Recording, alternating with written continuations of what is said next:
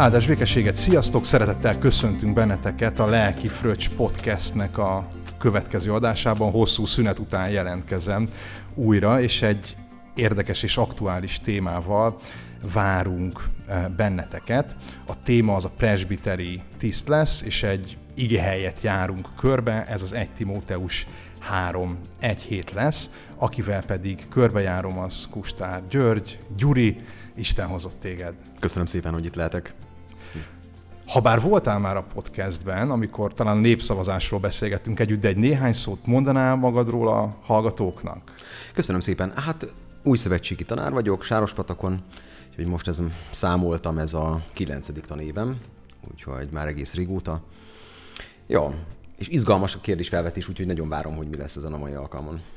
Hát figyelj, azért ez nem egy kis vállalkozás lesz, mert elvileg négy adást tervezünk együtt. A mostani az, hát mondjuk azt, hogy face-to-face van, nem az online térbe találkozunk, hanem Budapesten a Salétrom utcában, úgyhogy köszönjük szépen ezúton is a Salétrom utcai református egyházközségnek, hogy, hogy fogadtak bennünket. Négy alkalom. Mi volt a motivációd, vagy egyáltalán mi volt benned, hogy erre végül is igent mondtál, mert hogy ez egy azért egy hosszabb vállalkozás, mint a népszavazásos volt.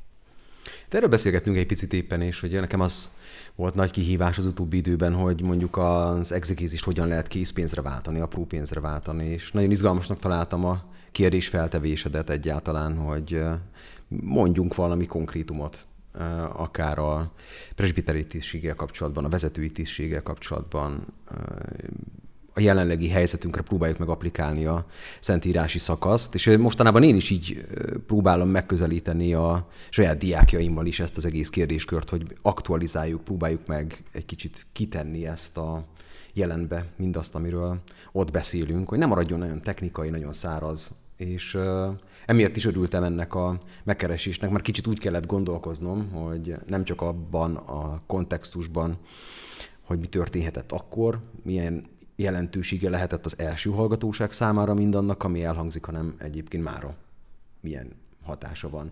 Engén is érintett vagyok egyébként több szempontból is, tehát személyesen is fontos kérdések ezek nekem. Úgyhogy a személyes hitbeli fejlődésem szempontjából is azt gondolom, hogy ezeket a kérdéseket átgondolni mindenképpen nagyon fontos. Köszönöm, én is egyébként abszolút egyet tudok veled érteni abban, hogy ezt valahol apró pénzre kell váltani, és bennem meg egy ilyen hiányérzet volt, ugyanis egy ige hirdetés sorozat megy a gyülekezetben, készülünk mi is a választásra, és hát az első lépés ennek a készülésnek az egy, az egy nyári ige hirdetés sorozat, ahol ezt a, ezt a listát vesszük végig, tulajdonképpen elemenként prédikálok róla, és amikor készültem erre, akkor, akkor igazából megdöbbentem, hogy mennyire nincsen ennek irodalma. A mai magyar református kegyességirodalomban, teológiai irodalomban, de még igehirdetés irodalomban sincsen. Lehet, hogy van róla egy-két igehirdetés, de hogy különösebben szétszedve, szétszálazva ez a dolog nincsen. És ez, ez engem elgondolkodtatott, hiszen egy zsinat presbiteri elven felépülő egyház vagyunk, ahol a presbiteri tiszt az egy rendkívül hangsúlyos dolog, és nekünk pedig van nem is egy, hanem igazából több presbiteri tisztség leírásunk a Bibliába. Hiányérzetem volt, hogy ezzel kapcsolatban nincsen, nincsen útmutatás, és nem is csak a lelkészeknek, hanem a gyülekezeti tagoknak sincs. Hős Csabával, a kollégáddal beszélgettünk, akivel egy egyházmegyében szolgálunk, és hogy arra jutottunk, hogy milyen nagy hiány van traktá, most értsük róla a traktátus irodalmat az református egyházon belül, amit oda tudunk adni gyülekezeti tagjainknak, presbiterjeinknek, igényes, jó munka el tudja igazítani, nem is feltétlenül tudományos igényű, de olyan, olyan alapokon áll, és abszolút gyakorlatias. És hogy ebből mi, ez nincs tulajdonképpen, vagy nem létezik minden kérdésben, de ebben én legalábbis nem találkoztam vele. És viszont angol nyelvterületen ezek meg léteznek, és most független attól, hogy milyen oldalról közelít, hogy, hogy inkább konzervatív vagy kevésbé konzervatívabb, az a lényeg, hogy van, és oda tudják adni. Ennek, ennek szerintem az egyik legjobb példája, ami engem motivált, a, a Jeremy Ryan-nak a Church, Church Elders című kis könyve. Magyarországon elkezdték kiadni ezeket a, ezeket a kiadványokat, a Nine Marks Church-nek a munkái ezek, és itt Magyarországon a Paulus alapítvány fordítja le őket. Ez még nincs magyarul, csak angolul, de ez egy olyan, egy olyan kis összefoglalás, ami szerintem teljesen időszerű. Tehát engem ez motivált, hogy valami, valami ilyesmit adjunk, ha nem is írott formába, de legalább négy podcast keretek között legyen, legyen lehetőség arra, hogy ha valaki erről akar tudni, akkor, akkor meghallgathatja a dolgokat.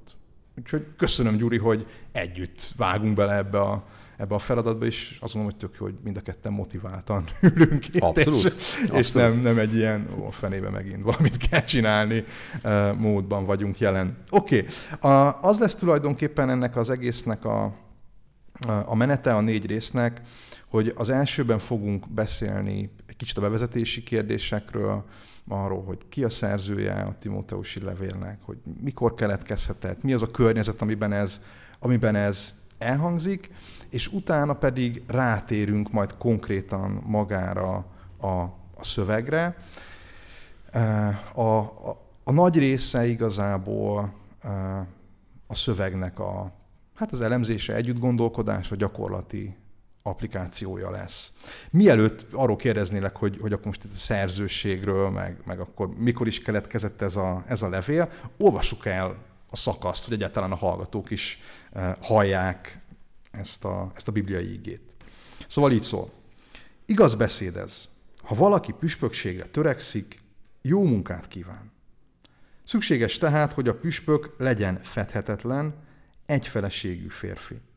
Megfontolt, józan, tisztességes, vendégszerető, tanításra alkalmas, nem részeges, nem kötekedő, hanem megértő, a viszálykodást kerülő, nem pénzsóvár.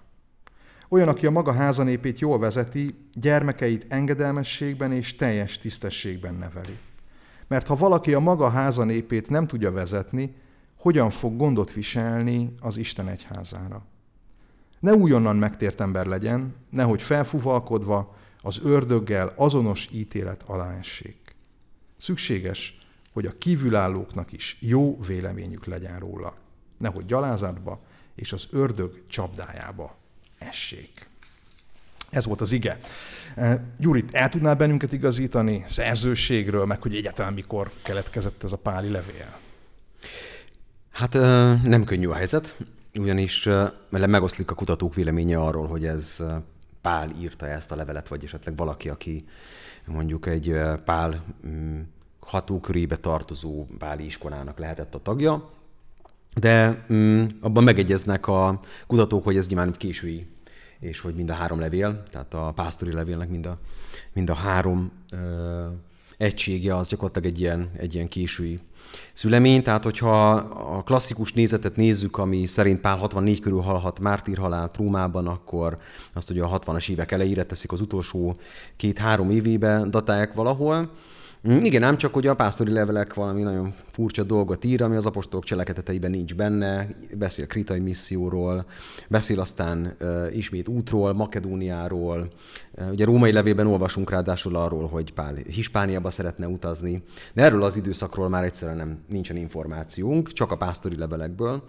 És uh, hát többen úgy gondolják, hogy uh, hát azért az, hogy, hogy uh, hogy egy, most egy fiktív szituációt létrehozzon valaki csak azért, mert szeretné azt valahogy egy ilyen páli életrajzi keretbe betenni ezeket a leveleket, ez nagyon valószínűtlen. Úgyhogy többen úgy gondolják, hogy Pálnak az első fogsága után még volt egy második fogsága majd, mm. és a két fogság közötti időszakban ő azért még további missziói utakat is bejárt és úgy valóban ezek történeti eseményekre vezethetők vissza. Én egyébként személy szerint inkább ebbe az irányba mennék el, és hogy a, ez azt jelenti, hogy akkor viszont a 60-as éveknek a második felében keletkeztek ezek a levelek, de szintén akkor a Pálnak a, a halála előtt, amit ugye akkor abban az új szituációban a 67-68-ra tesznek. Úgyhogy, és hát nyilván azért persze vannak kérdések, ugye, mert hogy, mert hogy olyan, olyan fogalmak jelennek meg ebben a levélben, amit Pál annyira nem használ annyira hangsúlyoz az igaz tanítást. A, az igaz tanítás már dogmaszerű. A vezetők beiktatásáról van szó benne, ami a korai egyházban sokak szerint nem volt jellemző, vagy nem volt tipikus például. Tehát nyelvileg stílusában is, picit a történeti háttér, amiben ez az egész megszólal, ez úgy tűnik, mintha már inkább az első század végére utalna, és azért sokan vannak, akik azt gondolják, hogy lehetséges, hogy ezek a levelek inkább az első század végén születtek, és már egy olyan szituációt tükröznek, ami sokkal közelebb áll az Ignácius és a Kelemenféle állapotokhoz, amikor már, és nyilván itt kapcsolódunk a témánkhoz, amikor már a püspöki tisztség egy nagyon jól kiformált, kiforrott gyülekezetvezetői tisztséget jelent, a presbiternek megvan a maga funkciója a gyülekezeten belül, tehát már inkább ezt az állapotot tükrözi. De ami izgalmas igazából szerintem inkább az, hogy, hogy, hogy hát mi az a szituáció, amiben az, az egész levél megszólal. Mert hogyha valóban arról van szó, hogy hogy Pálapostolnak tényleg van egy, egy efézusi útja még. És ebben az efézusi útban ő találkozik azzal, hogy a gyülekezetben megbomlanak a belső viszonyok bizonyos tévtanításoknak a hatására, akkor, akkor ez nagyon izgalmas kérdéseket vet fel, és azt gondolom, hogy ez az, ami közelebb visz a saját témánkhoz, mégpedig az, hogy tényleg milyen felelőssége van ott helyben azoknak a gyülekezeti tagoknak, vagy gyülekezeti vezetőknek, akik, akik egyébként tulajdonképpen elcsúsznak Pálapostól szerint, és valamiféle olyan tévtanításba keverednek bele ők maguk is, és vezetik félre a gyülekezetet, ami majdnem megszünteti a, a kereszténységet, abban az értelemben, a páli értelemben megszünteti a kereszténységet. Tehát, hogy felszámolja a gyülekezetet. Tehát ez egy izgalmas szituáció, és, és hát ebben igen, ott a munkatársnak, Timóteusnak nagyon fontos szerepe van, hogy ezt rendbe kell hoznia, és Pálapostolnak is ezért kell írni ezeket a leveleket, hogy ezekkel kapcsolatban eligazítást tudjon nyújtani a gyülekezet számára, mm. és Timóteus számára is. Érdekes, hogy ehhez kapcsolódva hogy van egy fejlődés magában az új szövetségben is a gyülekezetek tekintetében, tehát az a, az a közösség, ami a pünkös díge hirdetése megszületik, nem egy olyan értelemben struktúrált közösség, mint amivel itt találkozunk a, mondjuk az egy Timóteusnak a lapjain, és hogy amikor mi gyülekezeti tagként vagy lelkészként gondolkodunk magáról az egyházról, vagy milyen is lehetett mondjuk a bibliai egyház meg gyülekezet, akkor ez ezek szerint közel sem egy egységes kép magában a páli levelekben, meg az apostolok cselekedetében. Hát így van egyébként, tehát ugye, ugye nem tudjuk azt, hogy a, ami a korintusi gyülekezetre igaz volt, az igaz-e az efézusi gyülekezetre, igaz-e az a kolosi gyülekezetre. Az, hogy ezek a tisztségek mindenhol megvoltak-e, nyilván ez sem, ez mm. is kérdés, tehát csak azokból az aktuális kérdésekből, válaszokból tudunk valamit feltételezni, ami egyébként ott van a levelekben, de hát tudjuk, hogy Pál mindig szituatívan reagált, tehát az éppen aktuális problémát próbálta megválaszolni, és hogy ő nem akart ilyen nagy általános mm problémákat, vagy akár, vagy akár dogmatikai állításokat sem megfogalmazni a gyülekezetek számára. Tehát ezek így van, tehát hogy ezek valószínű jellegzetességek, helyi jellegzetességek is lehetnek. Nem biztos, hogy ez egész akkori anya szent egyházra úgymond igaz, mm. mind az, amit mondjuk egy-egy levélben elolvasunk. Igen, a, beszéltük az Antive Wright-ról, hogy mind a ketten azt gondolom, hogy gyönyörködünk abban, amit, amit ő csinál, és hogy ő egy, egy előadásában páli leveleket egy olyan telefonbeszélgetéshez hasonlította, aminek igazából a hallgató csak az egyik oldalát hallja. Tehát, hogy, így, hogy így nem tudjuk, hogy, hogy mi, mi szól a másik oldalon, és, és azt gondolom, hogy, hogy különösen amikor, amikor rátérünk egyáltalán erre az egész témára, akkor valahol pontosan ezért kell jó értelembe vett empatikusan, meg gondolkodóan eljárni, mert, mert talán téves lenne azt hinni, hogy minden információ a rendelkezésünkre áll ahhoz, hogy valamit uh, megismételjünk. Uh, vagy uh, viszont az, hogy Pál nem fogalmazott meg dogmatikai tanításokat, vagy nem ez volt az elsőleges cél, hogy ezeket megfogalmazza, az meg nem mentesít bennünket attól, hogy nekünk ugyanakkor mégis meg kell fogalmazzunk dogmatikai látásokat, állításokat, mert hogy anélkül én azt gondolom, hogy elég nehezen tudunk funkcionálni, hogyha mindig egy adott szituációra reagálunk. Tehát ennek a feszültsége azért ott van ebbe az egész egész kérdésben, legalábbis én így látom. Uh-huh. Igen, egyébként csak egyetlen gondolat még ehhez, hogy azért nyilván az, hogy a páli leveleket már nagyon korán elkezdik gyűjteni. Kanonizálják az első század végére gyakorlatilag ez a folyamat már befejeződik, az azért azt mutatja, hogy ezeket a leveleket nem csak egyetlen egy gyülekezethez szólónak tekintették, már akkor sem. Ezeket másolták, terjesztették, több gyülekezetben olvasták, és hát tehát nyilván ez azért már megint egy nagyon erős felhatalmazás arra, Igen. Hogy tulajdonképpen mi magunk is azért merjünk egyetemesebben gondolkozni, mint, mint sem egy-egy Igen. első századi gyülekezeti szituáció. Igen, hogy ez Efézusnak szólt, Így akkor van. köszönjük szépen, és akkor, és akkor lapozzunk egy Aha, párat, ameddig, ameddig eljutunk. Na hát igen, Efézus. Efézusnak szól a, szól a levél, ott van, ott van Timóteus, ott hát szabadulnak el a, az indulatok, vagy hát tulajdonképpen tévtanítók jelennek meg a gyülekezetben, a tévtanítókról majd, majd te fogsz beszélni. Én most néhány, néhány gondolatot Efézusról. Először Pál egy rövid ideig van ebben a gyülekezetben, majd másodjára visszatér, és akkor hosszabb, hosszabb időt tölt ebben a közösségben. És az apostolok cselekedetéből látjuk, hogy azért ez egy elég turbulens időszak volt Pálnak a, az életében. Az élete maga is veszélyben forgott itt. Az apostolok cselekedetének a 19. részében azt olvassuk, hogy, hogy, a, hogy a pogány ötvösök fellázadnak Pál ellen, menekülnie kell, és, és magában ebben az egész lázadásban ott van ennek a városnak, én azt gondolom, hogy valahol a mini lenyomata is, hiszen egyrésztről emberek komoly gazdasági eh, tevékenységet folytattak ebben a, ebben a kis-ázsiai városban. Az ókori világ egyik leggazdagabb települése eh, volt maga Efézus, 200 ezer lakos, tehát azért az, az, az ma is egy hatalmas szám, eh, akkor meg aztán különösen bizonyos értelemben tartományi központ is, kereskedelmi és, és vallási, vallási értelemben. És ott volt a, a, az Artemis kultusz, a Diana, ahogy a rómaiak nevezték a Dianának a, a, a kultusza, és talán Efézust onnan ismerhetjük a Biblián kívül, hogy az ókori világ hét csodája közül az egyik. Itt van ez a bizonyos Artemis templom, és tulajdonképpen az ötvösök zavargásában ott van az a motivum, hogy ők ezt a kegy helyet szolgálták ki különböző szobrocskákkal, Pál rontotta az üzletet, és hát tulajdonképpen ezek a derék kereskedők, kézművesek egész egyszerűen azt gondolják, hogy a kereszténység megjelenése nem tesz jót, a, jót az üzletnek. Szóval ez egy olyan város lehetett, vagy volt, ahol egyszerre a pénz, meg egyszerre egy nagyon intenzív vallásosság volt jelen, itt végzi Pál a munkáját, és azt gondolom, hogy ennek az egész milliónek a lenyomata ott van, ott van valahol a levélen, és nyilván ott van valahol Pál apostolnak a, a megnyilvánulásaiban is.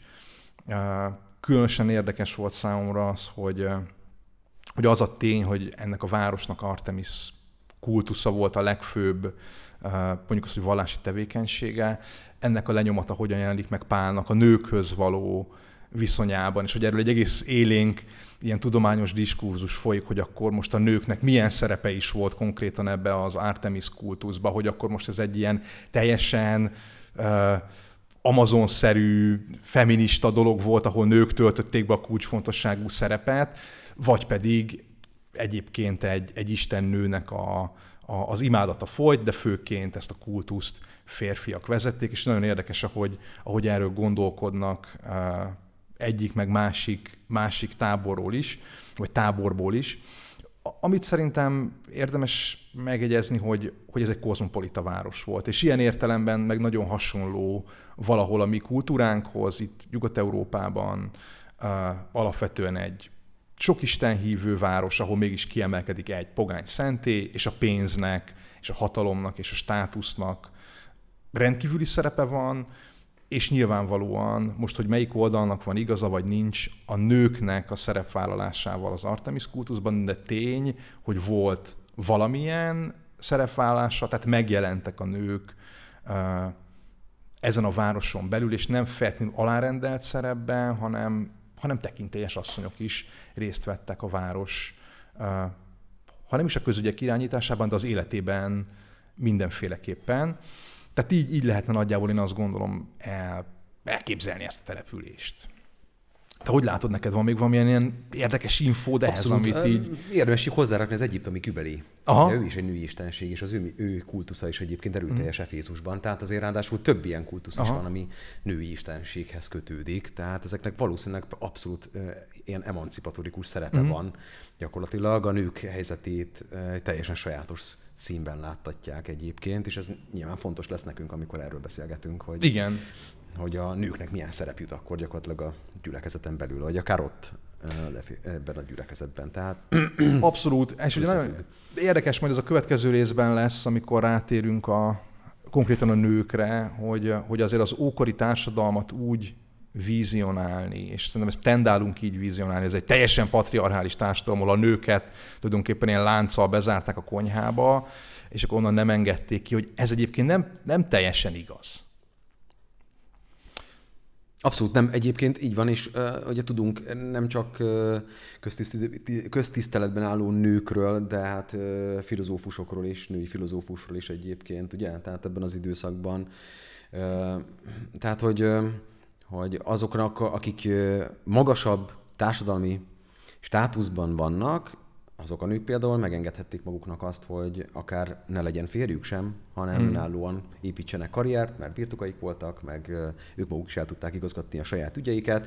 Tehát ők kvázi önmaguk páter familiászai voltak, tehát tulajdonképpen a család főként funkcionáltak, rabszolgákkal, szolgákkal, birtokokkal, bármivel. Tehát, hogy igenis életképes volt egyébként egy ilyen életforma is ebben az időszakban. Hát, abszolút, meg hát azt mm. látjuk, hogy Pálnak vannak női támogatói, akár csak Jézusnak, és ez nyilván azt jelenti, hogy egy nő el tudja dönteni azt, hogy most akkor ő egy tök idegen, Júdeából érkező figurának a, a vallásos nézeteit vallja magáénak, és hogy ebbe a társadalomnak bizonyos értelemben nem volt beleszólása, tehát hogy erről ő tudott dönteni Abszolút, így van. nőként. Pontosan. Na, hát nagyon érdekes ez, a, uh-huh. ez az egész női dolog. Én, én azt, azt javaslom, hogy szóval ezt a dolgot mindenképpen engedjük el, hogy az ókor az egy ilyen vad, vad patriarchális világ volt. Nyilván inkább az, de hogy, de hogy voltak benne jelentőségteljes hölgyek.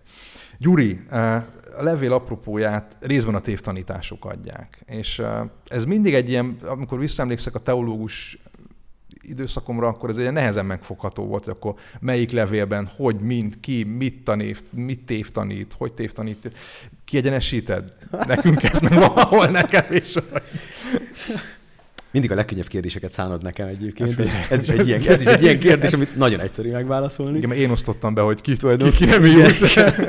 Tulajdonképpen ne, nagyon keveset tudunk róla. Tehát Ugye azok, akik a, a Timóteusi levelet például későre datálják, ugye ők úgy gondolják, hogy jó, emögött lehetett valamiféle már ilyen markionita, kicsit gnosztikus, ószövetséget elvető, világtagadó, anyagot gonoszként beállító tanítás.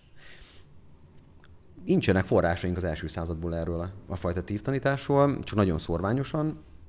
Viszont mindmelyik tartja magát az az elképzelés, hogy hogy azért az, amit felüti a fejét, az nagyonban hasonlít egyébként a második századi fejleményekhez. Legalábbis csiráiban uh-huh. már azért jelen vannak bizonyos elemek, és hát főleg, hogy ugye Gnoszisnak hívja maga egyébként a, pásztori levelek szövege is egy, ezt, a, ezt a fajta tanítást. Valamiféle ilyen misztikus tudásról lehet szó, ami kicsit egy ilyen elitista, misztériumvallásokra hajazó, beavatást igénylő, vagy nem igénylő, de minden esetre egy ilyen szűkebb elitnek szóló tanításról lehet szó, amiben jelen lehettek zsidó elemek is, mert hogy vannak nyomai annak, hogy múszövetségi rítusokhoz is kapcsolódik, bizonyos értelemben viszont a hellén dualista gondolkodás jelenik meg benne. A testnek és a léleknek az ellentéte, a lélek magasabb rendűsége, a test alacsony rendűsége. Tényleg egészen konkrétan akár az a elgondolás is, hogy ami miatt egyébként magának Pálapostolnak is azt kell mondani, hogy a hogy az Isten minden teremtménye jó, hát valószínűleg akkor valami olyasmivel vitázik, ami azt mondja, hogy az Isten teremtményei nem jók. Uh-huh. Ugye? Vagy, vagy, vagy, vagy, vagy van egy olyan Isten, aki megteremt valamit, és az sem az Isten, sem a teremtett világa nem jó. És ez már valóban egy gnosztikus elképzelés, mert ugye például a sétiánős gnózisban, aminek már azért kifinomult hát is nagyon bonyolult mennyei világgal kapcsolatos elképzelései vannak, meg eredet, eredmét mítoszai vannak. napban már az feltűnik, hogy van egy Yabdaut nevezetű teremtőisten, aki, aki a láthatatlan és tökéletes fényben lakozó atyával szemben ugye meg akar alkotni valamit, létre akar hozni egy világot, de ez csak egy silány másolat lesz, és ez lesz tulajdonképpen az az anyagi világ, amiben végülis mindannyian bele vagyunk zárva gyakorlatilag. És ez az egész világ egy hazugság. A cél pedig ebből a világból kiszabadulni minél hamarabb, és ezt egyetlen egy módon lehet megtenni, mégpedig az isteni tudás révén, amit, amit egy kinyilatkoztató hoz el. És hogy ezért volt nagyon veszélyes alternatívája a kereszténységnek ez a fajta gnózis, mert hogy rengeteg elemet átvett a kereszténységből, például magának Krisztusnak a figuráját is, akinek testet kell öltenie, de hát ez egy látszattest, vagy egy olyan test, ami a fizikai törvények nem annyira érvényesek, nem halhat meg például, semmi értelme nincs egy olyan Istennek, aki ugye mhm. halandó, uh-huh. tehát ez elképzelhetetlen mondjuk egy ilyen rendszerben. Ö, de ő elhozza ezt a titkos tudást, átadja azoknak, akik ezt megérdemlik, vagy a választottaknak, akiket ő választ, és hogy ezek felszabadulnak ezáltal a tudás által, és már ebben a jelen való életben valami olyan létformában élnek, ami, ami tulajdonképpen már a mennyei világnak az elővételezése. Tehát kvázi tökéletességben feltámadtak, úgymond egy spirituális értelemben, és innentől kezdve rájuk már a fizikai létnek a korlátai azok már nem vonatkoznak. Aha. Ahogy így hallgattalak, az jutott eszembe, hogy, hogy nyilván ez azért is rendkívül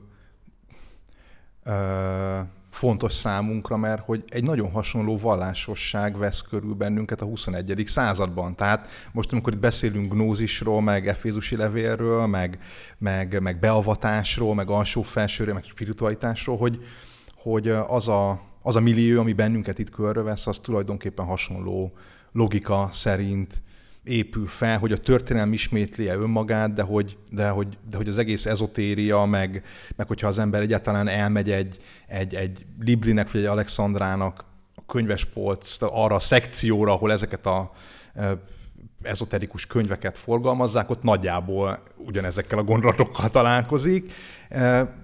És hogyha egyébként elmegyünk, meg beszélgetünk a, a nem keresztény barátainkkal, ismerőseinkkel, hogy mit gondolnak örök életről, az élet céljáról, akkor én nagyon sokszor pontosan ugyanezekkel a, a dolgokkal találkozok.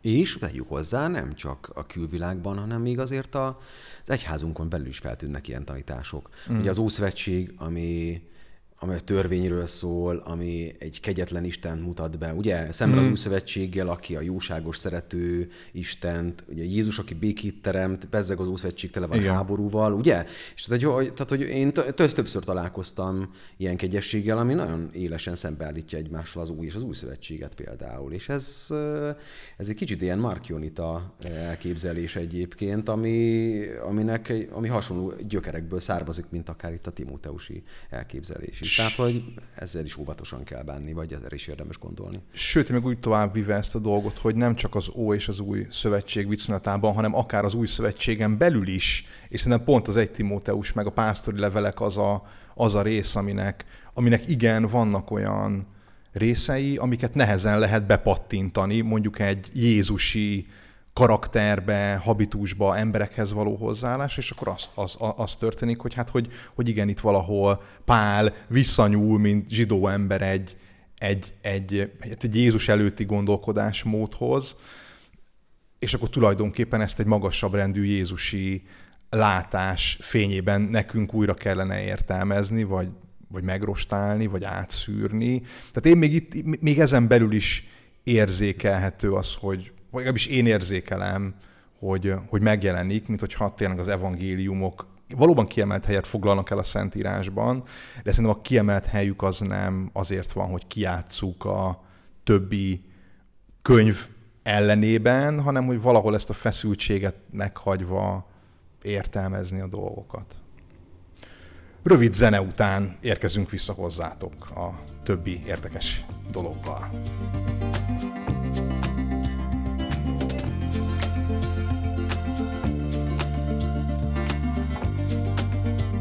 Hát visszatértünk hozzátok itt a rövid zenei szünet után, mi is kifújtuk magunkat, meg visszahallgattuk, hogy jó minőségű lett a hang, és mindenki, mindenki nyugodtan vág bele a, a második felébe a dolgoknak.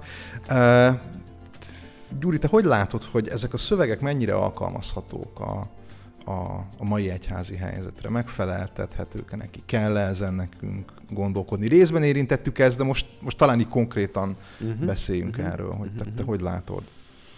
Hát nyilván ö, alapvetően abból indulunk ki, hogy ezek a szövegek ihletettek, igaz? Tehát, hogyha nyilván az az alap megállapításunk, hogy az Isten igéje, hát akkor, akkor ez egy szerűen hozza magával azt, hogy ennek relevanciája kell, hogy legyen ma is. Mm.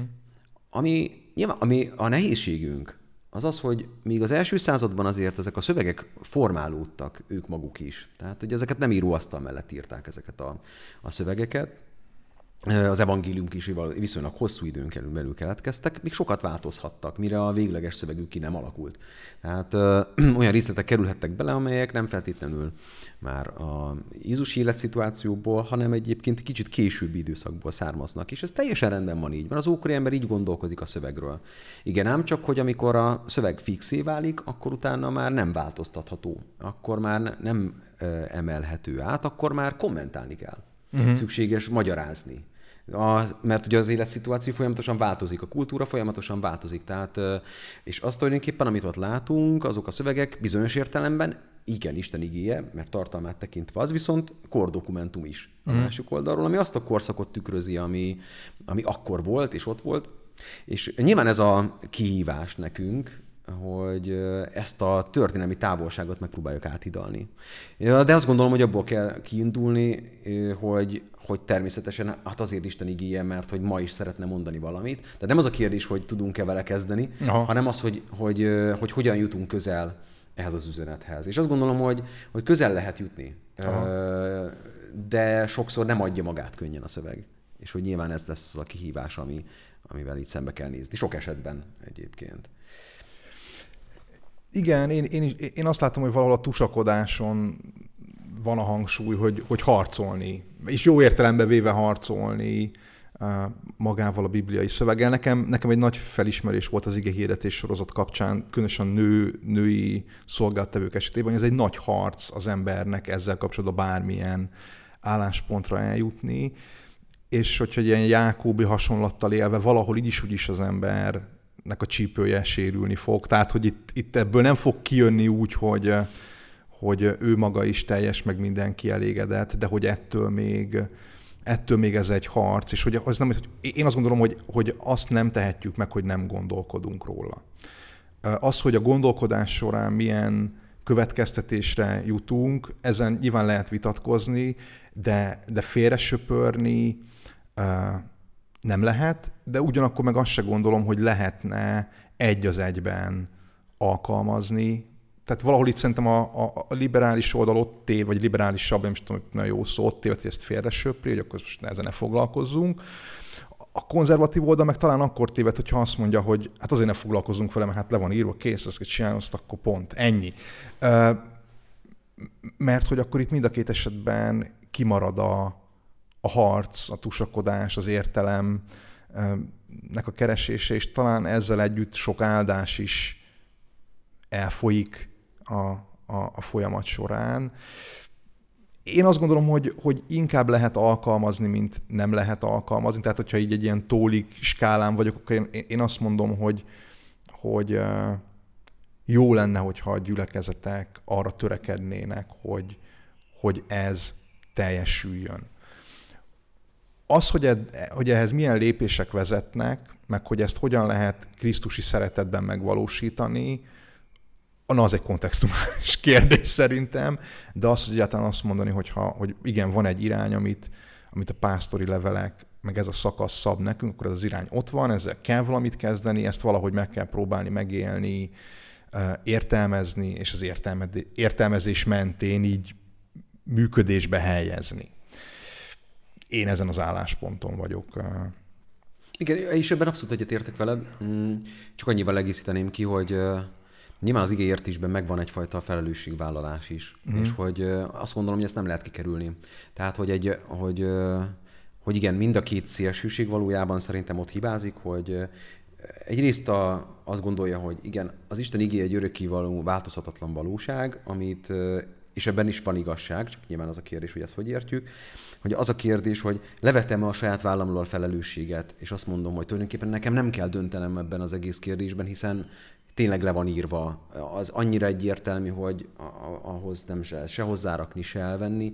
A másik oldal pedig az, amikor azt mondjuk, igen, hogy, hogy egy ideológiával helyettesíteni kell ezt, mert ez már a múlt része, mm. ez egy relikvia, amivel igazából már ma nem tudunk, nem tudunk mit kezdeni.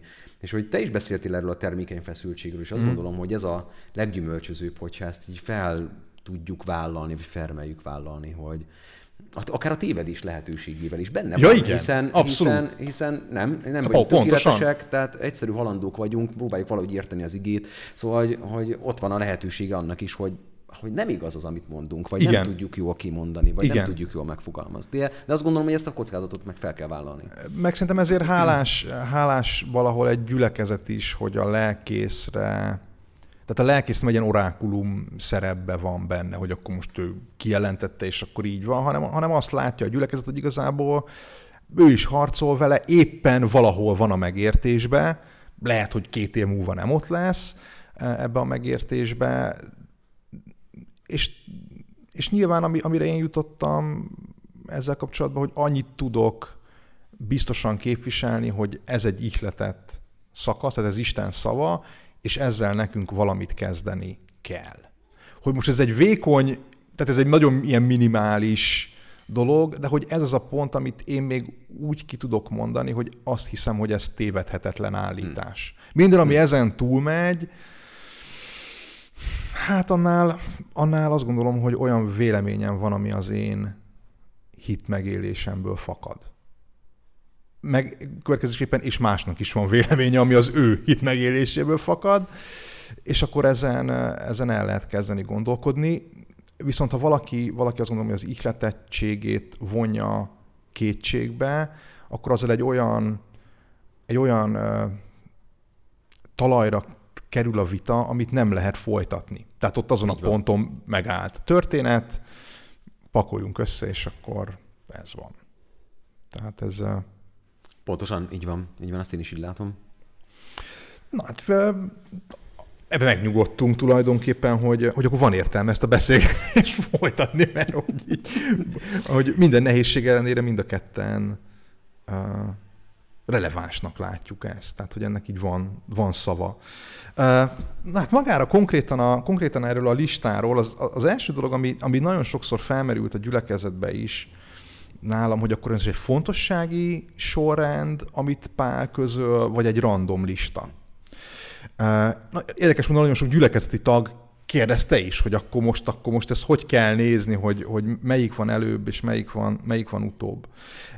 És az az érdekes, hogy Pál itt egy olyan műfajhoz nyúl ezzel a listával kapcsolatban, ami az ókorban ismert volt. Tehát, hogy ez nem egy ilyen új szövetségi specifikum, vagy egy zsidó specifikum, hanem teljesen teljesen abba a korba beleillett, az ókori eh, római, görög szerzők összeállítottak erénylistákat, tulajdonképpen, és az erénylisták megvannak, és bizonyos értelemben ezek az erénylisták ott lebeghettek Pálnak a szeme előtt. Nagyon nagy a hasonlóság egyébként a pogány szerzők erénylistái és a páli lista között, én azért azt gondolom, hogy Pál itt nem egy az egybe a pogány értelemben veszi át, hanem valószínűleg, hogy volt e körül egy tanítás, ige hirdetés, egy keresztény diskurzus, amit nem tartalmaz már a levél, tehát ugye nem bontja ki egy-egy ige hirdetés, vagy akkor mit is értettem én ez alatt a fogalom alatt, de én azt gyanítom, hogy ő, ő nem csak szolgai módon egy stílust követ, hanem, hanem igen, ezeknek a pogány erénylistáknak a mintájára létrehozza a, most nevezzük a sajátját, viszont ennek a, ennek a tartalma, meghajtó ereje az egy teljesen evangéliumi, evangéliumi dolog lehetett, és ez nyilván elveszett, ezért érdekes például számomra az igéhirdetés sorozat, ahol arra, arra, arra jövök rá, hogy tulajdonképpen ezt, ezt próbálom kibontani, behelyezni egy-egy fogalmat egy keresztény kontextusban. Most itt például a józanság az egy olyan, hogy azt belátjuk, hogy bármilyen vezetőnek a józanság az egy fontos erény. Tehát ezen nem vitatkozunk. Ez fontos egy presbiternek is, meg fontos mondjuk a Kozanosztra vezetőjének is. Tehát, hogy, hogy ez, ez, ez egy szervezeti struktúrán átívelő dolog, de azért mégis a józanság egy maffia kontextusban mást jelent, mint egy keresztény kontextusban. És, és szerintem ez egy, ez, egy, ez egy fontos dolog, hogy lássuk, hogy ez, ezzel itt Pál kapcsolódik a saját kultúrájához, hogy egy, egy arra hajazó listát készít, de még azon is el lehet nyilván gondolkodni, hogy, hogy Pál igazából azt mondja, hogy jó, legyen az a minimum a keresztény vezetőknek, ami a pogányoknak a, a minimum. Tehát, hogy itt nem, nem, nem állít szerintem teljesíthetetlen elvárásokat, hanem azt kéri számon, amit egyébként a világ is számon kér egy vezetőtől. Tehát, hogyha mondjuk ezt egy cégvezetőnek odaadnám, akkor van azt mondaná, hogy a lista nagy részével egyetért, mert hát, hogy igen, ilyen egy jó vezető. Hogy random-e, ezzel együtt én azt gondolom, hogy valószínűleg mégse teljesen véletlenszerű. Nagyon érdekes, hogy megfigyelték, hogy a, hogy a tévtanításokra reagálnak bizonyos tulajdonsági elemek, mondjuk a pénzhez való viszony. A tévtanítóknak volt egy megközelítése a pénzhez, és akkor itt Pál meg pontosan a mértéktartásra int azzal kapcsolatban, hogy a házasság kérdése, hogy a házasságot a tévtanítók lenézték pontosan ebből a e, alantas földi valóságból, e, és itt Pál pedig a házasságot mint olyan hangsúlyozza. Tehát lehet, hogy van egyfajta ilyen reagálpál ezzel a listával a tévtanítókra, de, de én azt gondolom, hogy nem fontossági sorrend ez, hanem ez egy csomag, amiben minden elem ugyanolyan fontosságú, és az az ideális, hogyha mindegyik elem teljesül, és nem itt-ott, amott lók ki a lóláb, de én azt gondolom, hogy ezt így most belistázni, hogy ez a legfontosabb, a legfontosabb az, hogy egyfeleségű legyen,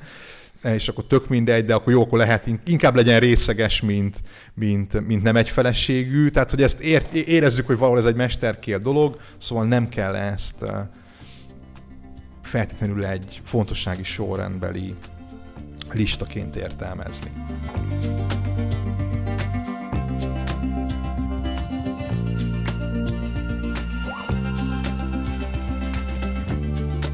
Gyülekezeti tagok, amikor először felolvastam ezt a textusként, mert hát most kénytelenek egész nyáron ezt a hét verset vasárnapról vasárnapra uh, alapigeként végighallgatni. A lekció az azért, megmutatok mindenkit, hogy az mindig változik, de, de, de több embernél felmerült, hogy jó, jó, de hát Pali, hát itt a püspökről van szó, tehát hogy rólunk ez a dolog letelt, Eh, hogy itt nem presbitert olvasunk, meg nem is lelkész, meg nem is tagot, ezt a főtiszteltű urak, hát ebből van négy darab plusz a tábori öt, ez rájuk vonatkozik, ránk nem vonatkozik, és akkor mondtam, hogy ez azért nem teljesen így működik. És eh, hát, hogy most én szeretnék egy nagyobb tekintét így megkérdezni, hogy Gyuri, eh, mondd már el nekünk, hogy ez tényleg nem így működik. Hát... Um igen, hát ez egy megint egy igen, nagyon összetett kérdés, de megpróbálom ezt így röviden összefoglalni, mert hogy tulajdonképpen arról van szó, hogy azért a püspök, az episzkoposz, a presbiter, a presbiteros, és a diakonosz, mint az angolban deaconnel fordítanak le, gyakorlatilag ez mindhárom olyan tisztség ebben az időszakban, amik hát így nagyjából átjárhatónak tűnnek. Tehát nagyon érdekes például, hogy a Titus levélnek az első hm. fejezetében, ugye, amikor, mert nem ezzel foglalkozunk ezzel a szakasszal, de hogy gyakorlatilag a, a a presbiterről beszél, kvázi, mi, és akkor hopp egyszer csak az egyik versben már a püspökről van szó, és úgy folytatja a felsorolást, hogy akkor hirtelen nem tudjuk, hogy most presbiterről van szó, vagy püspökről van szó. De úgy tűnik, hogy ez a levélszerzőjének ez nem okoz problémát, tehát úgy tűnik, hogy, hogy valami hasonlóról beszél, mind a két esetben. Tehát ez is elképzelhető, és sokan így is látják, hogy ezek tulajdonképpen szinonimák, egymásnak mm. megfeleltethetők. Hát van egy Rudolf Szóm nevezető úriember, na, szóval, hogy, hogy mennyire bonyolult a kérdés, 1892-ben megír egy 700 oldalas művet az óegyházi tisztségekről, ah, egy kis lájtos esti Ugye ezt elolvastad erre a podcast nem, nem, nem, nem, ezt megvallom őszintén, nem olvastam el, de hogy, hogy ott jelenik meg ez a klasszikus elképzelés, hogy hát igen, az egyház korai időszakában nem volt szükség tisztségekre egyáltalán, mert hogy a lélek vezette a gyülekezeteket, és hogy még méreteiben sem volt akkor az az egyház, hogy most nagyon kiforrott egyházvezetői pozíciókra legyen szükség. De ahogy a misszió előre halad, ahogy az gyülekezetek mérete növekszik, úgy eh, el kell kezdeni az egyházat is szépen szervezeti struktúrába rendezni, mert hogy másképp nem fog tudni működni. És ráadásul, ahogy a Timóteus levél is mutatja, megjelennek különböző tévtanítások, és emiatt egy komolyabb kontroll is kell a gyülekezeten belül. És ezért egyre nagyobb feladat és felelősség hárul bizonyos vezetőkre. És ez az episzkoposz, meg ez a presbyteros, és hogy miért átjárható, hát ezt a klasszikus elmélet ugye azzal magyarázza, hogy a presbyteros az a zsidó ságból származó kifejezés, de mivel Pál a pogány misszióban volt érdekes, ezért inkább az episzkoposz az, ami megjelenik a presbyteroszt, ezért a, a hát a kutatók szerint autentikusan Pálinak tekintető levelekben ezért nem találjuk meg, mert hogy az, később szivárok be majd, és akkor lesz tulajdonképpen az episzkoposznak a megfelelője. Episzkoposzt viszont találunk bőven, Aha. mert hogy a, az ókori cégeknél, meg különböző csoportosulásoknál, kollégiumoknak hívják ezeket, de ezek nagyon sokfélik lehetnek, klubok, ilyesmik, az ókori kluboknak a vezetői episzkoposzként uh-huh. Jelennek meg, tehát ez egy jól körülhatárható funkció gyakorlatilag, Ó, és is. Aha, Aha, igen. És hogy valószínűleg ugye ennek a mintájára a gyülekezeteken belül is kialakul Aha. egyfajta ilyen, ilyen vezetői struktúra. Mm, de mm, viszonylag keveset tudunk arról, hogy hogy mégis mi volt ezeknek a funkciója. Érdekes egyébként, hogy látszik, hogy a Titus levél, Timóteus levél is inkább a, ezeknek az embereknek, tisztségviselőknek a jelleméről ír, mm-hmm. nem pedig a feladatköréről. Igen. Gyakorlatilag. Tehát, hogy, hogy ezért tapogatózunk ezzel kapcsolatban, hogy mi is tulajdonképpen a funkciója. Azt viszont már látjuk, hogy a második század elején és az első század végén ott a püspöknek már egyértelműen gyülekezetvezetői funkciója van. Aha. Aki a presbiterrel együtt működik a, a gyülekezeten belül gyakorlatilag, és hogy a kettő között már van valamiféle hierarchikus viszony is uh-huh. a püspöknek a javára. Tehát azért messze vagyunk attól még, hogy ez a mi presbiter Aha. fogalmunknak megfeleltethető legyen, viszont olyan, olyan szempontból igen, hogy ez egy felelősségteljes vezetői pozíció egy gyülekezeten belül, aminek, aminek bizonyos funkciókkal, karizmákkal is esetleg összefüggésben állnak, és hogy, hogy nekik nagyon fontos szerepük van a gyülekezeten belül. Nekem azért érdekes, amit, amit mondtál, egyrészt megnyugtatott, tehát hogy akkor ezek szerint a testvérek hallották a Dunaújvárosiak, hogy ezt így, amikor felolvasom, akkor ez, akkor ez vonatkozik a presbiterekre, lelkészekre, esperesekre, püspökökre, minden nemű egyházi méltóságokra. E, de ami, ami engem úgy igazán elgondolkodtatott, az az, hogy ahogy beszéltél arról, hogy, hogy, hogy hogyan szilárdul meg, hogy hogyan alakul ki egyáltalán a tisztségviselés az egyházban, hogy miért van erre szükség, hogy, hogy itt egy egész jelentős lépés az, hogy, hogy megjelenik a tévtanítás, és hogy a tévtanítás mint olyan teszi szükségessé egy vezető rétegnek a megjelenését. És ugye az a nagyon érdekes, hogy szerintem a mostani egyházi struktúrában inkább azt mondjuk, hogy az egyháznak van egy anyagi valósága, épület, pályázat, pénz, pénztár ezek, és hogy ezek miatt van szükség arra, hogy tulajdonképpen legyen egy ezt igazgató hm. testület. De hogyha ha most a tisztség kialakulását nézzük, akkor itt igazából ez a legutolsó lépése Igen. a dolognak. Igazából van szenged az új szövetségben, talán még meg se születik, amikor az egyháznak mondjuk lennének, jó, biztos, hogy volt közös persely, de hogy, de hogy vagyontárgyai lettek volna, azt én erősen kétlem, hogy akkor ott lett volna Efézus, mit tudom, x. utcájában egy kis templomépület, amit, amire lehetett pályázni mondjuk az Efézusi városi, városi tanácsnál, vagy nem tudom, hogy hogy hívták őket. A lényeg az az, hogy én arra próbálom például a saját presbitereimet elvinni, hogy fedezzék fel azt, hogy a presbiteri tiszt az valahol egyfajta hitvédelmi funkció is, és ez ott, ott, ott hangsúlyos, hogy beszéltünk a gnózisról, meg egyáltalán arról a, arról a valóságról, ami körveszi az egyházat, belül is, meg kívül is, és hogy ha mondjuk ezeket a pásztori leveleket nézzük, akkor itt igazából ezek a tisztségviselők elsősorban én, én úgy látom, de aztán javíts ki, hogy tulajdonképpen erényes életű apologéták voltak. jó, jó megfogalmazás, tetszik. Tetszik. Én inkább azt mondanám, hogy, hogy ezek, ezek elsősorban szellemi tisztségek. Aha. Tehát, hogy igen, és valóban nem a, nem a, az anyagi ügyek intézésért felelős igazgatási szakemberek. Mm, igen. Tehát, hogy, hogy ez egy nagyon fontos különbségtétel egyébként, hogy a, a gyülekezet belső ügyeinek intézése persze nagyon sok rétű nyilván.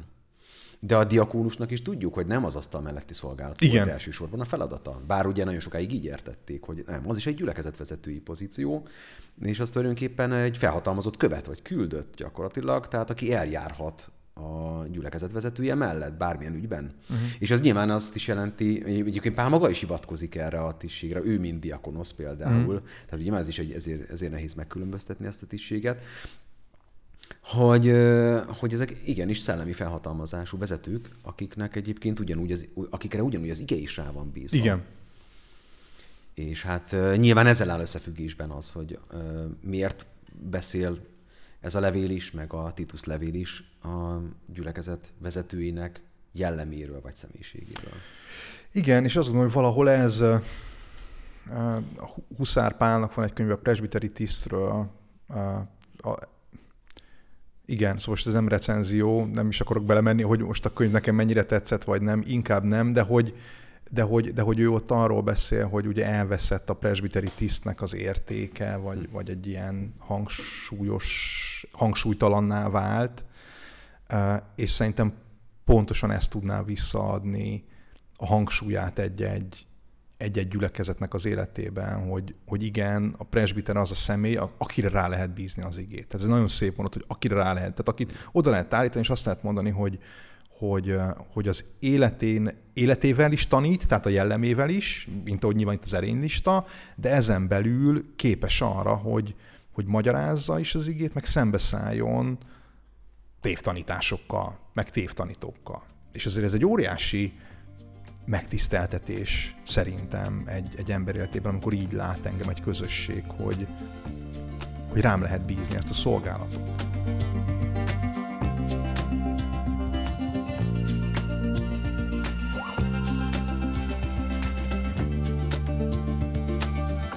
vannak szavak ebben az első mondatban, ami, ami a magyar református fülnek, meg egyáltalán a magyar lelki világnak olyan furi hangzik. Ez így szól a mondat. Igaz beszéd ez, ha valaki püspökségre törekszik, jó munkát kíván, és akkor itt már rögtön azt mondhatjuk, hogy ú, hát törekedni, meg, meg kívánni, hogy ezek így rendkívül istentelen dolgok, mert hát hogy hogyan néz ki egy, egy presbiter választás az átlag gyülekezetben, azt gondolom, hogy az embereket így utána kell menni, hogy akkor, akkor te most legyél presbiter, mert mi látjuk benne, de hogy viszonylag ritka az az ember, aki, aki nyújtja a kezét, hogy már pedig ő, ő, ő szeretne presbiter lenni, vagy vágyik és, és törekszik a, a, a presbiteri tisztre, mert hogy valahol ezt olyan udvariatlannak érezzük, vagy, vagy önteltnek, vagy talán a magyar kultúránk olyan, hogy így, hogy így frusztrálódunk, nyomulásnak érezzük ezt, meg, meg, meg, meg, meg, meg törtetésnek. És hogy én arról, az, arról szeretném itt meggyőzni a hallgatókat is, meg saját presbitereimet, és még egyáltalán minden, minden gyülekezetnek a, a, a presbiterjeit, meg a presbiter aspiránsokat, vagy nem is tudom, hogy erre mi, akik törekszenek, akik törekszenek arra, hogy ez, hogy ez tök oké. Okay. Tehát, hogy itt tulajdonképpen az a, az a két görög kifejezés, ami ezt a vágyni, törekedni fedi le, ennek, ennek van pozitív értelme a, a, az új szövetségben. Most csak, hogy a vágynit emeljem ki. A zsidókhoz írt levél 11. részének 16. versében ugyanez a görög szó szerepel. Így azonban jobb haza után vágyakoztak, mégpedig a mennyei után. Tehát ugyanaz a, ugyanaz a vágyakozás van, és hogy érdekes a, a szó jelentésében ott van az, hogy, hogy, hogy, hogy kinyújtva, testet megfeszítve törekedni valami felé. Én, én úgy, úgy úgy képzelem ezt, mint amikor a hegymászó csüng a, a egy, egy ilyen kis kiszöggelésen, és akkor amikor nyúl a másik után, hogy, hogy elkapja, akkor ott abban van egy egész, egész testre irányuló törekvés, és akkor most lehetne azt mondani, hogy milyen törtető, hogy most akkor ő feljebb akar jutni, de ugyanakkor mégiscsak érezzük, hogy, hogy ez nem törtetés, hanem valahol, valahol egy pozitív értelemben való, való előrehaladás, és hogy ezt, hogy erre a tisztre lehet vágyni, hogy ez nem bűn azt mondani, hogy a Szentlélek ezt oda tette belém, szeretném ezt elérni, szeretném ezen szolgálni az egyházat, és igen, ezt adott esetben még akár jelezhetem is, vagy a lelkésznek, vagy a presbiter társaknak, hogy én úgy érzem, hogy erre a szerepre én alkalmas lennék, és akkor nézzék meg.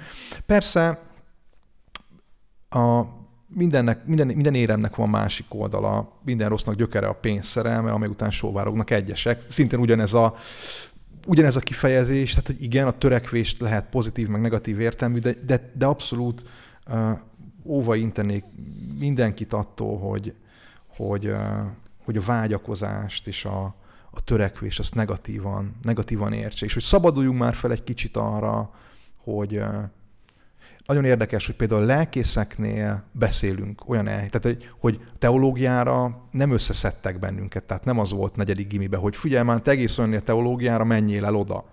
Nyilván volt ilyen is, de az esetek nagy részében azért mégiscsak az van, hogy én elmegyek felvételizni a teológiára, mert én érzek egy elhívást, amit szeretném, hogyha megerősítene egy közösség, az egyház, a teológia, és senki sem mondja azt a gyülekezetek közül, hogy na, már nyomul a kis ceglédi, mert, mert lelkész akar lenni. Nem, hanem hogy ez normális.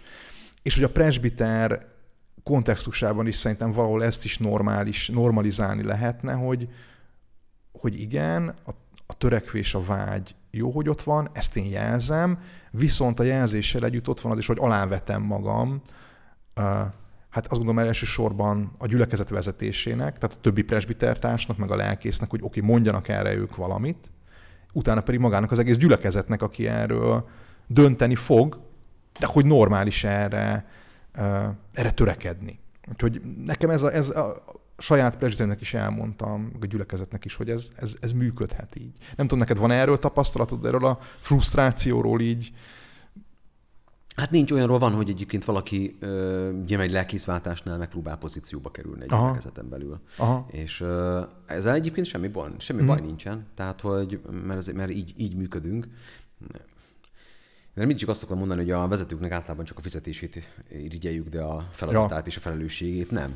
Mert azt gondolom, hogy, hogy hogyha valaki józan és ezt látja, hogy, hogy egy ilyen tisztség nem csak azzal jár, hogy beültem egy cégbe, hanem azzal is jár, hogy ez, azért nagy felelősség, meg, meg munka is uh-huh. bizonyos értelemben, akkor ez egy teljesen józan vállalás tud lenni. Tehát, hogy is ebben tényleg valóban nincsen semmi olyasmi, hogy, hogy én, én most akkor me, me, át, át akarom venni itt a, itt a vezetést. És egyébként meg a másik az, hogy úgy is lesz egy külső kontroll. Mert a gyülekezet Igen. úgy is mond rá valamit. Igaz? Tehát, hogyha ő alkalmasnak találja, akkor, akkor alkalmasnak találja, ha nem találja alkalmasnak, nem fogja alkalmasnak találni. Tehát eh, én is egyébként annó, amikor gyülekezetben szolgáltam, akkor én is tanítottam presbiter választás előtt mm. erről, nagyon komolyan és nagyon sokat, és és valóban egyébként ez meg is látszott aztán a presbiter választáson is. Igen. Tehát, hogy, hogy kimerték mondani azt, hogy bocsánat, de őt nem. Téged nem találunk alkalmasnak, igen. Vagy meg valakire meg kimerték azt mondani, igen. hogy igen, alkalmasnak találunk. Ez meg abszolút lelkészi felelősség, és hogy, és hogy ezért jó, hogy szerintem ezt csináljuk, mert hogy, mert hogy erről tanítani kell, meg lehet. Tehát, hogy most, most nyilván ez a podcast lehet egy ilyen tanításnak a helye, hogy tudjanak érett döntést hozni azok, akik, akik majd megválasztják a presbitereket, és egy fél mondat aztán pedig a fethetetlen szórom, ez a nagyon érdekes szó, mm-hmm.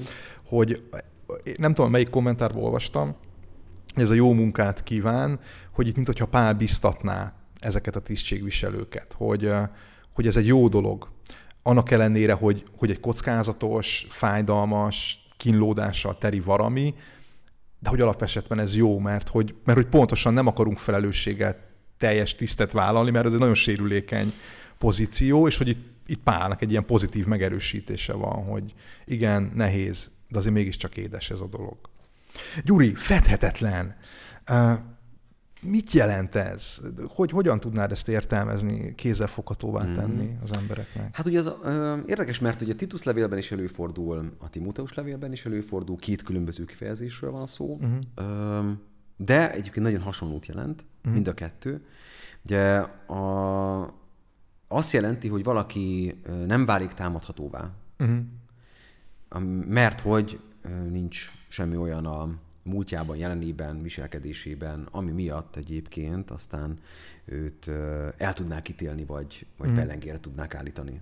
Tehát, hogy valami, valami ilyesmit jelent ez. Nagyon, nagyon izgalmas, mert egyébként meg az is érdekes, hogy a kommentárok azt mondják, mondjuk pont ezzel a szakaszsal kapcsolatban, hogy ez tulajdonképpen olyan, mint hogyha az egésznek így az összefoglalója lenne, ami utána következik. Tehát azt olvassuk, hogy szükséges, tehát hogy a püspök legyen fedhetetlen, és olyan, mint hogy itt egy kettős pont Igen. következne, és a kettős pont után sorra, kezdi el sorolni, hogy mit is ért azon, hogy tulajdonképpen valaki fedhetetlen. És akkor itt, e, itt hozza ezt a, hát nem, nyilván nem teljes tulajdonságlistát, de mondjuk az aktuális szituációban nagyon fontos tulajdonságlistát, hogy mi az, amit, a, amit egy püspöknek meg kellene valósítani. Én azt gondolom egyébként, és ebben már biztos a lelki gondozói mm. végzettségem Aha. is beleszól, meg szemléletem is, hogy azért azt is fontos látnunk, hogy ez egy program. Aha. Egy ideál. Aha. Tehát, hogy ez az, ami felé törekednünk kell. Igen. Gyakorlatilag, hogy, hogy ez valóban ez lenne az ideális, hogyha ez tudna megvalósulni minden, minden esetben, de nyilván azt is látnunk kell, hogy a realitás az sok esetben ettől azért távol áll.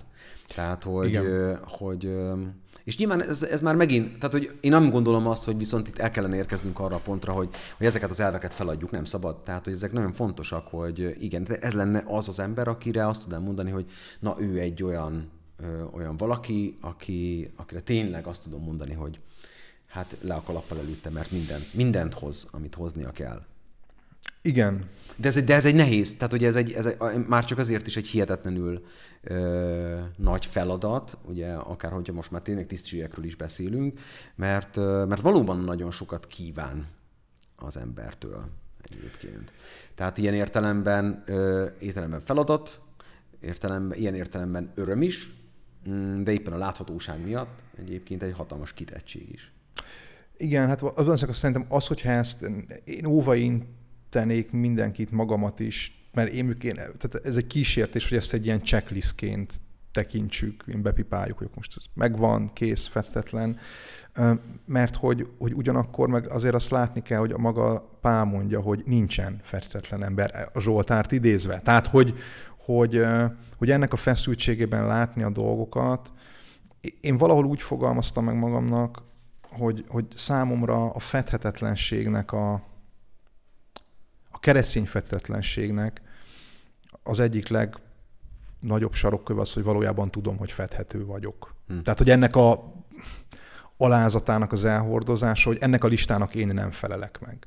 De ez nem azt jelenti, hogy, hogy nem kell elvállaljam ezt a, ezt a listát, hanem valahol mérlegelnem kell, és ez meg ez egy önismeret, meg szembenézés, meg, meg múltértékelés, meg, meg a jövőmnek a szemlélése, hogy vajon én vagyok-e az az ember, aki erre az adott pozícióra a leginkább alkalmas, de, de az elsődleges azt szerintem az, hogy valaki azt gondolja magára, hogy fedhetetlen, akkor azt nem szabad megválasztani. Ez teljesen így. Tehát, hogy ez, ez így azt nem szabad megválasztani erre a pozícióra. Aki azt mondja, hogy, hogy hogy fedhető ezen és ezen és ezen a ponton, és ezen és ezen a ponton bűnbánatot gyakorol, vagy, vagy ezzel transzparens, akkor meg lehet választani szerintem arra a pozícióra, de hogy, hogy azt gondolom, hogy ennek a listának egyedül Krisztus tudott volna maradéktalanul megfelelni. Mondjuk az atya jobbján is ül, tehát hogy annál feljebb már így nem lehet strukturálisan jutni, de hogy, de hogy igen, ebbe szerintem egy nagyon fontos ennek az egész listán, amit mondtál, ez a lelki gondozói uh, attitűdnek a megjelenése, meghagyva azt, azt a feszültséget, hogy akkor meg mégis van egy listánk. Így van. Így és van, akkor pontosan. ebbe kell valamit, valamit, valamit a lélek segítségével így működni, ügyködni. Még egy gondolat, hogyha még belefér, hogy nem, nem akarom nagyon húzni az időt, csak hogy, hogy azt gondolom, hogy a, ugye nagyon érdekes megjelenik az a tanításra alkalmas mm. a püspök. De hogy az is nagyon fontos, hogy tanítható legyen. Igen. És azt gondolom, hogy ez a legfontosabb kritérium. Tehát, hogyha ő ki, ha valaki tényleg úgy tud betölteni egy ilyen tisztséget, hogy, hogy és amit te mondtál, hogy fedhető. Tehát, hogy mm. tulajdonképpen hajlandó beismerni a hibáját. Igen. Tudja azt, hogy nem tökéletes, amit csinál, és egyébként hajlandó javítani rajta. Igen. Akkor, akkor na ez, ez az a mentalitás, azt gondolom, hogy ami a legfontosabb. Mert hogy mindannyian úton vagyunk. Ilyen Igen. értelemben, és hogy, és hogy ha viszont ez nincs meg, ez a fajta taníthatóság Aha. tűnik el, akkor tulajdonképpen ott, ott érkezünk el egy olyan pontra, ahol már nem nagyon lehet valakivel kezdeni valamit. Tehát, hogy, hogy itt viszont val, valóban azt gondolom, hogy van egy határ, hogy, hogy ki az, aki ilyen szempontból alkalmas, vagy nem alkalmas. Igen, és hogy szerintem ezért jó, hogy ezt egy közösség dönti el. Tehát, hogy és mondjuk azt, hogy nem demokratikus úton, hanem, hanem valahol a, a lélek ott működik a gyülekezetben, ő hoz egy döntést, és hogy, hogy én pontosan ezt a, ezt a tanításban felkészített gyülekezetet, aki a lélekben hoz egy döntést, ez egy elég nagy garanciának látom arra, hogy megfelelő emberek kerüljenek megfelelő pozícióra. Gyuri, én köszönöm szépen az első részt, no, hogy fel tudtuk köszönöm. venni. E, és akkor a következő részben pedig, hát ott igazán hardcore dolgokról lesz szó, ugyanis egy feleséges és férfi, ennek a kettőnek fogunk utána járni. Az összes többit, a maradék utána következő két epizódban gyorsabban fogunk haladni, hiszen talán azok kevésbé uh, forró témák, de ez a kettő, ez mindenképpen, az, hogy arra szentelünk egy részt, várunk benneteket rá. Gyuri, köszönöm, hogy itt voltál. Én is köszönöm, hogy itt lettem. thank you